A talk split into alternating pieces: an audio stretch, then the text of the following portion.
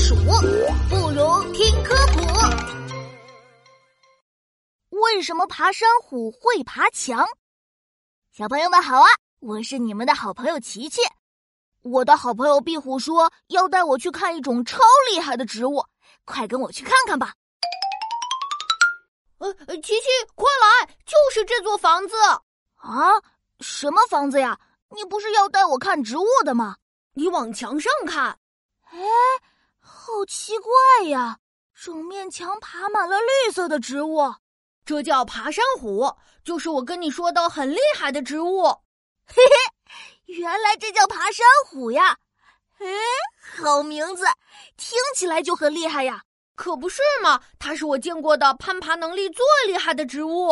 嘿嘿，有你说的这么厉害吗？不信你数一数，爬山虎爬了几层楼？一、二、三、四。哎呀，数的我脖子都酸了。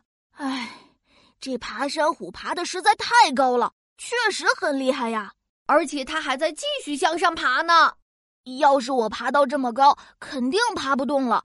真想知道它到底是怎么爬这么高的。哈哈，我知道，这是因为爬山虎的枝条上有吸盘，可以牢牢的吸在墙面上。它还能在墙上到处生根，把根紧紧的扎进墙壁里，一边生长一边爬，当然爬得高喽。